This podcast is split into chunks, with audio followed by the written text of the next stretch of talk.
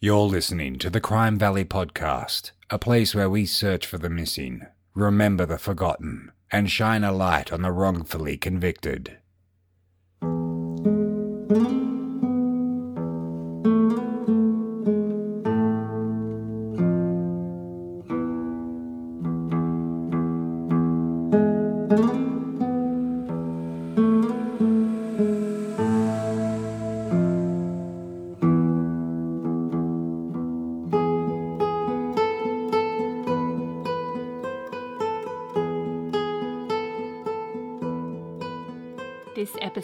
Contains themes which may be upsetting to some listeners.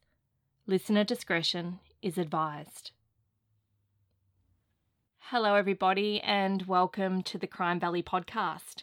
I am your host, Amber, and today I am covering a retrospect case out of Pennsylvania. This case is quite heartbreaking. There is no clear motive, no known person of interest, and the consequence of this is that two families have been left without answers for close to 30 years. If you enjoy this episode, then go ahead and share and subscribe. You can do this on your favourite podcast app or by going to followthepodcast.com forward slash crime valley. The year is 1993. The month is November. And the location is Warminster, Pennsylvania. In the news, the Maastricht Treaty, the treaty on the European Union, comes into effect. The Serbian army fires on a school in Sarajevo, killing nine children.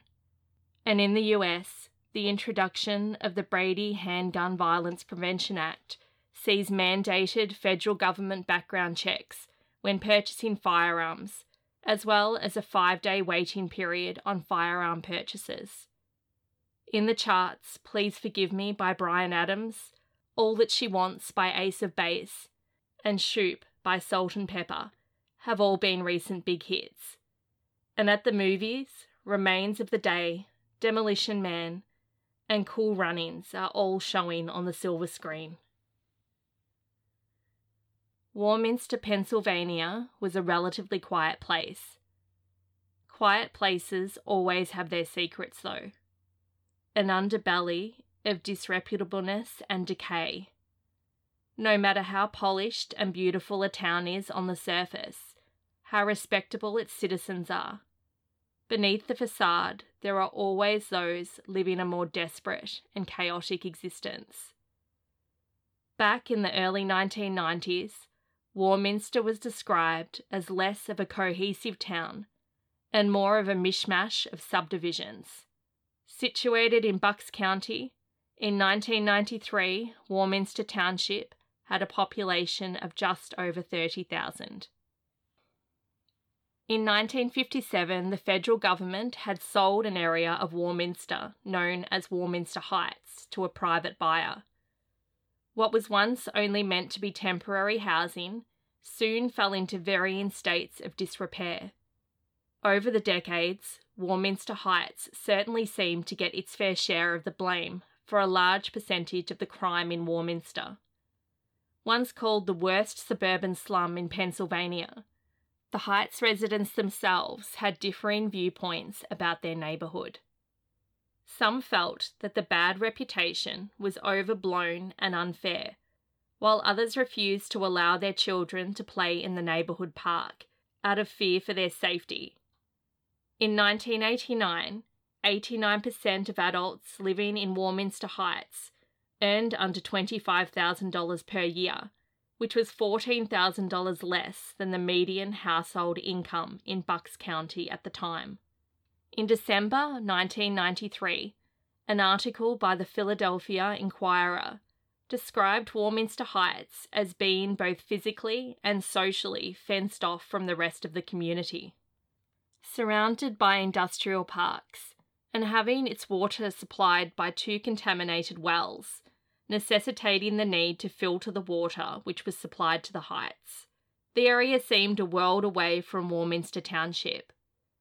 By the 1990s, the crime rate in the Heights had dropped dramatically from its heyday in the 1970s. an anti drug program was created in 1989 called the Warminster Heights Challenges. The group's idea was to attack the drug and youth disenfranchisement problem at a grassroots level. It provided after school and holiday activities for children aged 4 to 18. The issue remained, though, that many of Warminster Heights felt looked down upon by individuals in other parts of the county. In March 1993, District Attorney Alan Rubenstein was doing some major housekeeping. An investigation was about to lead to the issuing of 40 warrants and the arrest of 15 suspected drug dealers in the area. The so called street dealers had been selling a variety of drugs, including cocaine, methamphetamine, marijuana, and LSD. Law enforcement was targeting drug dealers in the area in an attempt to rid their city of the scourge of illicit drugs. Police had originally been tipped off by people from the Warminster Naval Air Development Centre who came forward saying that they had been approached by street dealers trying to sell them narcotics. The Naval Investigative Service, the Warminster Police, and the Bucks County District Attorney's Office were all involved in the 15 month investigation. 20 year old Brian Benson was a gentleman through and through. He was the family peacemaker, always running interference between his brothers Andy and Eric. His family nicknamed him the Dove because of his inclination to always keep the peace.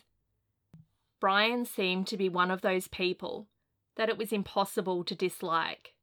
Athletic, kind, and easygoing. He loved going to the movies and skateboarding and was known for being friendly to everyone that he met.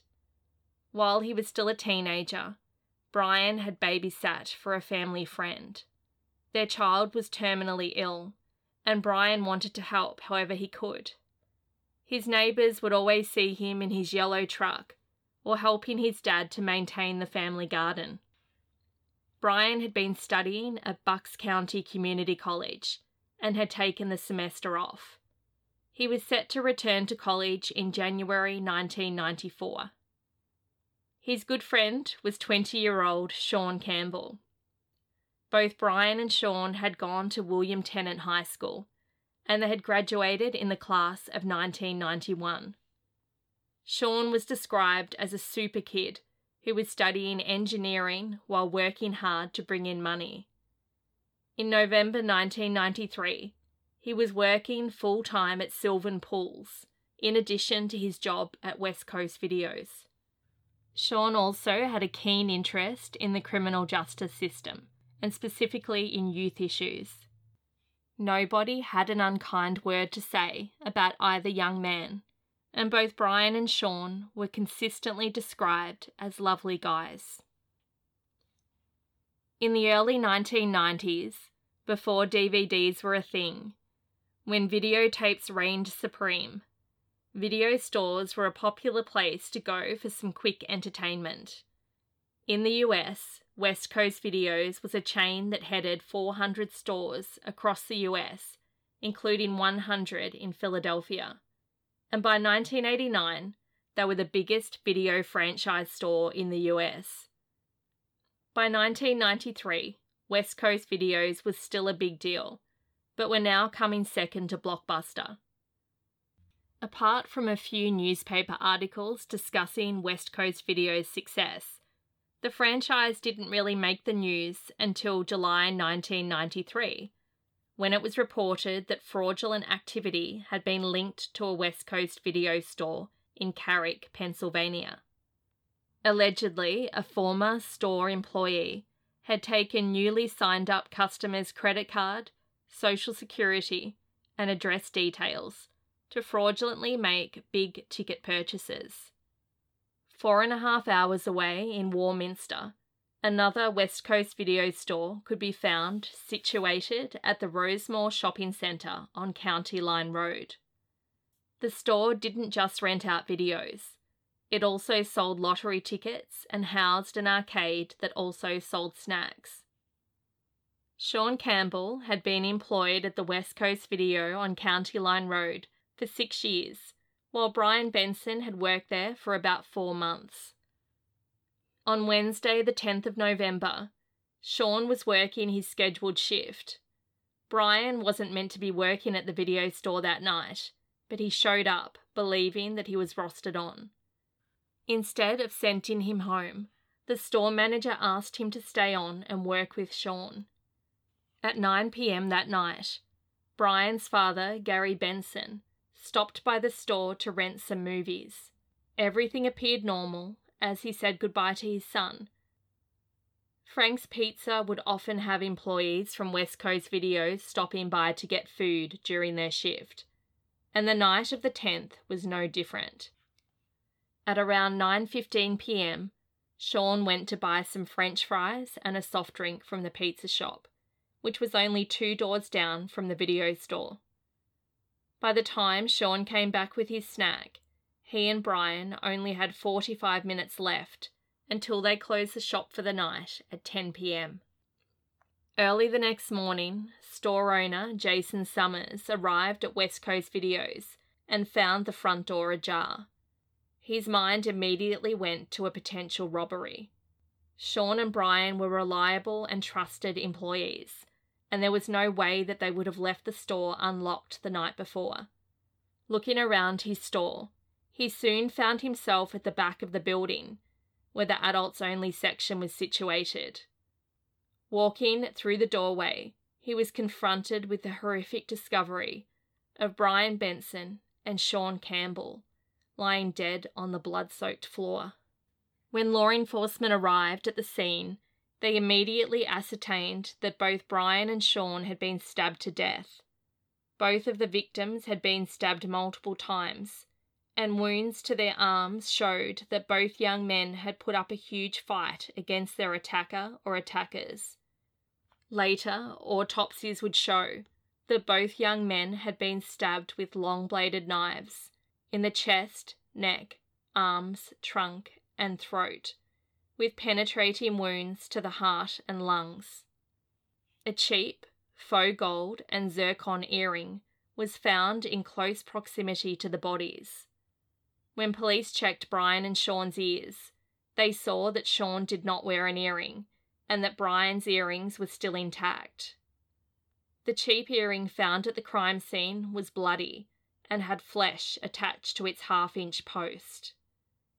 It looked as though, during the attack, one of the victims had ripped the earring from the killer's ear. No weapon had been left behind at the scene. Neither Brian nor Sean had been restrained during the attack.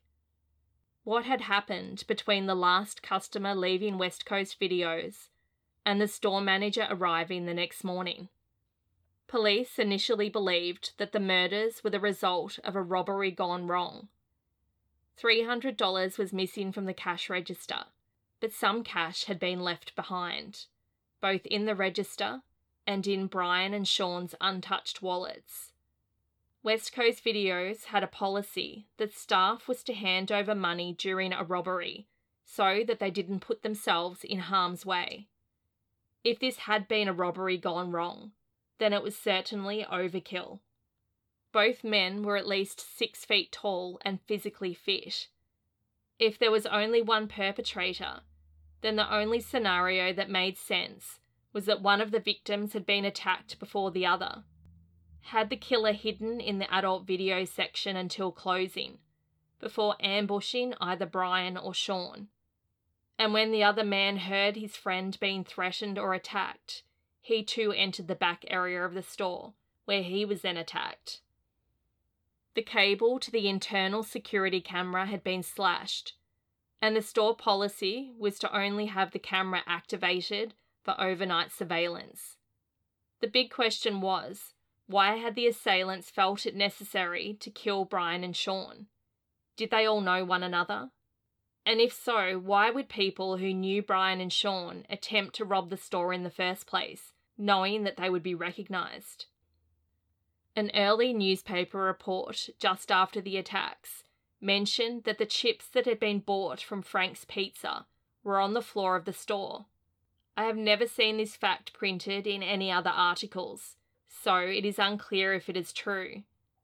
Given that detectives felt that Brian and Sean were killed after the closing time of 10 pm, it seems odd that the hot food would still be uneaten close to an hour after its purchase. Bucks District Attorney Alan Rubenstein told the county's detectives to assist Warminster Police. He called the murders evil and said this was an especially brutal, vicious, and monstrous murder. The community of Bucks County was sad, scared, and incensed all at once. Brian Benson and Sean Campbell were much loved members of the community. They had been innocently going about their business when their lives were brutally taken. Adding to the anger and the frustration was the fact that there was no clear motive for the attacks. It could have happened to anyone, and for what? A lousy $300. People also wondered how the attack on Brian and Sean had played out. Both men were gentle and level headed types of people who would probably placate a robber rather than fight them. Brian Benson had not been rostered on that night. Did that mean that Sean Campbell was meant to work on his own? Or was the manager who asked Brian to stay originally going to work that night? Did the attacker or attackers expect the manager to be closing that night? Blue ribbons were soon put up all around town in memory of the two young men. At William Tennent High School, the flag was flown at half mast, and students openly grieved for the boys that many of them had known and liked. The mother of Brian Benson's former high school girlfriend was sad and angry about the murders.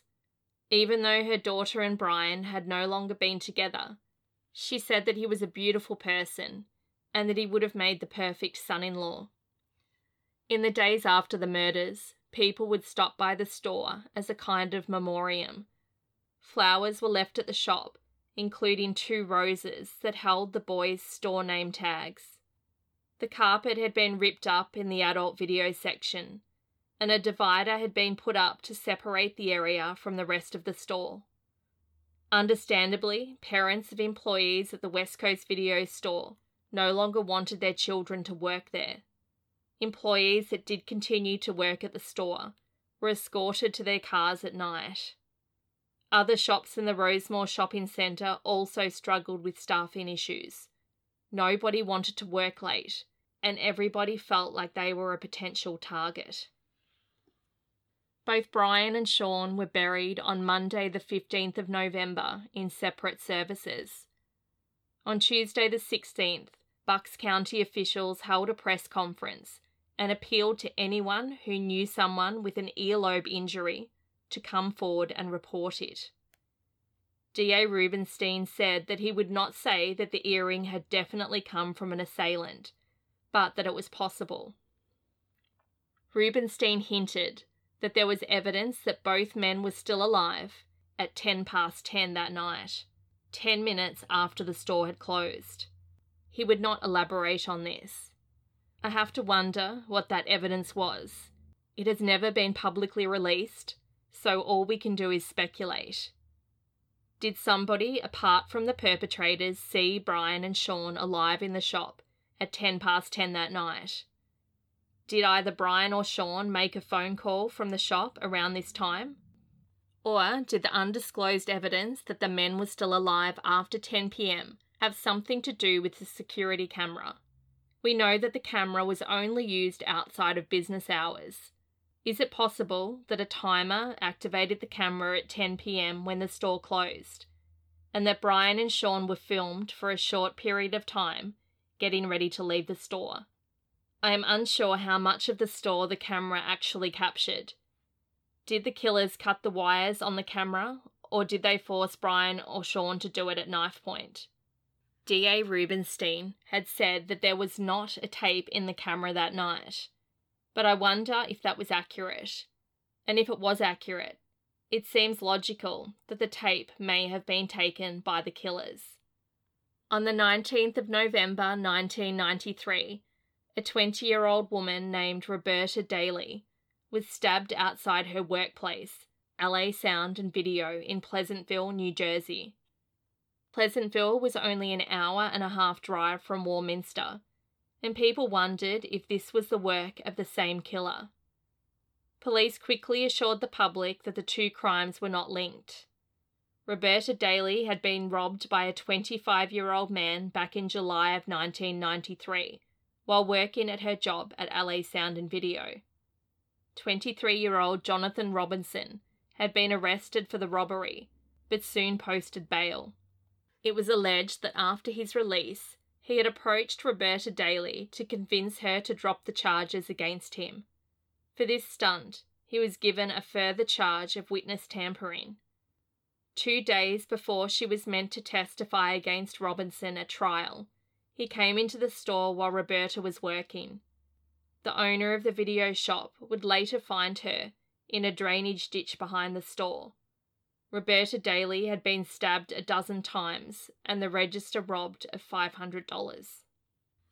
By the 20th of November, customers across 108 West Coast video stores had donated $20,000 to a reward and memorial fund for Brian Benson and Sean Campbell.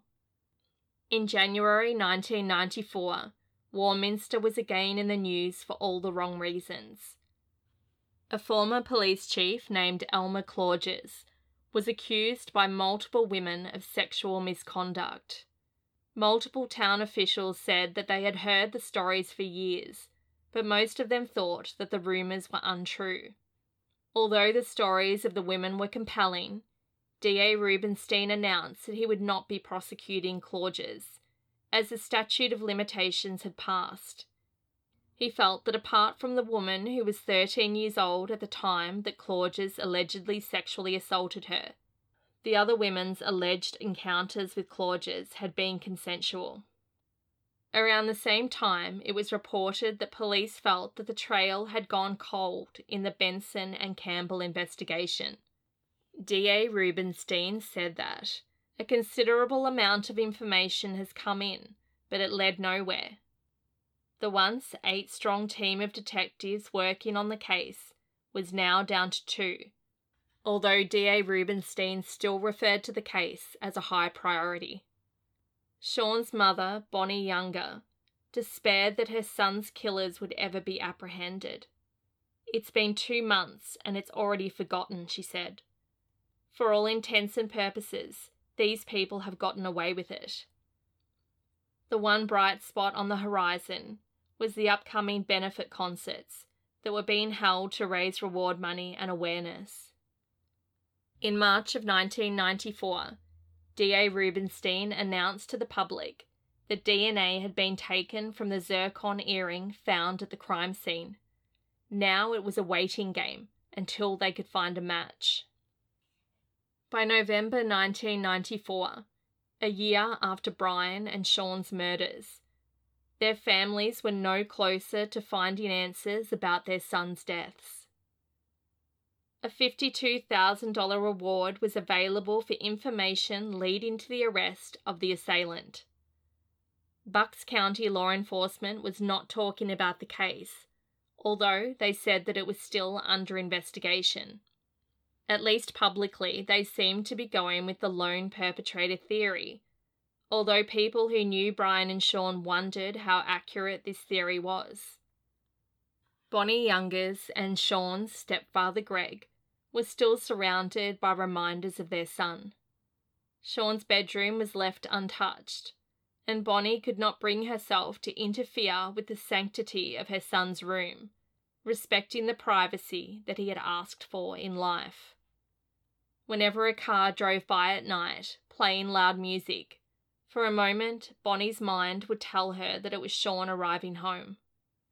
Janice and Gary Benson were attending counselling sessions that offered support for the parents of murder victims.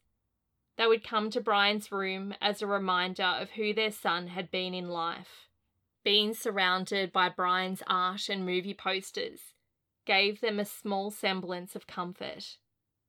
Both families had wondered about all of the possible scenarios surrounding their children's murders. Was the killer someone that they knew an individual that they saw most days? Or had the killer left town a long time ago? Two years after the murders, Sean Campbell's parents were contacted by a man named John Hall. Hall would call them from prison, telling them that a man he was incarcerated with, who was serving a life sentence, had confessed to the crime. After investigation, this was proven false in 1997. That same year, a rusted knife was found behind the shopping centre. After analysis, no evidence was found to link the knife to the murders. It is unclear if this knife could have been the murder weapon, degraded by time, or if it was inconsistent with the wounds found on Brian and Sean's bodies. In 2013, the case was once again said to be being actively investigated. It was also announced that police and the Bucks County DA were pursuing actionable information. There was no details on what this actionable information might be. Over the years, both Brian and Sean's families had stopped checking in with the police. Years would go by without law enforcement reaching out to them, and when they did reach out, the answer was always the same. Checking in with law enforcement now seemed like a futile gesture. There was never going to be closure for either family, no matter the outcome of the investigation. All they could do was hold Brian and Sean in their hearts and move on with their lives the best that they could. In early 2021, the Rotary Club in Warminster received a donation of $61,545.86. The money was donated by the Benson and Campbell families and came from what was once the Benson Campbell Reward Fund. Brian and Sean's families wanted to give back to the community that had once been so kind to them. Both families reiterated that they had not given up on finding justice for their boys, but they felt that the money should be put back into the community to improve the lives of others. Brian's family specifically wanted to help local food pantries, while Sean's family wanted to help disadvantaged youth in the area. At the heart of the family's wishes was that the donation would keep Brian and Sean's memory alive. On January 13th, the Warminster Rotary Club established the Sean Campbell and Brian Benson Memorial Fund. Every cheque that was distributed from the fund would include how the fund was established and the two families' wishes to keep their sons' memories alive. There is quite a bit of speculation and innuendo online about Brian and Sean's murders. Perhaps this is to be expected when there is no conviction and so little public information available. There are stories of police cover ups, an inept investigation, and a drug deal revenge in which Brian Benson and Sean Campbell were in no way involved and were simply in the wrong place at the wrong time. One account comes from an individual who says that on the night of the murders, she witnessed two very suspicious men in the dollar store located next door to West Coast Videos. The individual thought that the men were casing the Dollar General and felt as though they and the store clerk were in danger. They said that they went to law enforcement with this account and with descriptions of the men, and they were completely brushed off. Other people question how thorough a job law enforcement did in their investigation into Brian and Sean's murders. This case is solvable, perhaps with renewed publicity and genealogical testing. Brian and Sean's killer or killers can finally be brought to justice. Back in November 1993, one of the perpetrators would have had a noticeable earlobe injury that they may have taped up to hide. Although the one attacker theory has been considered, logic dictates that there was more than one perpetrator. Neither Brian nor Sean were bound. They were both tall, young, and fit, and the murder weapon used was a knife. Although the robbery angle seems plausible, there is a lot about it that doesn't make sense. Including the fact that the attackers left money behind at the store. If you have any information regarding the November 1993 murders of Brian Benson and Sean Campbell, please contact the Warminster Police Department on 215 443 5000. Thank you so much for listening to today's episode. Stay safe, stay informed, and I will meet you next week in Crime Valley.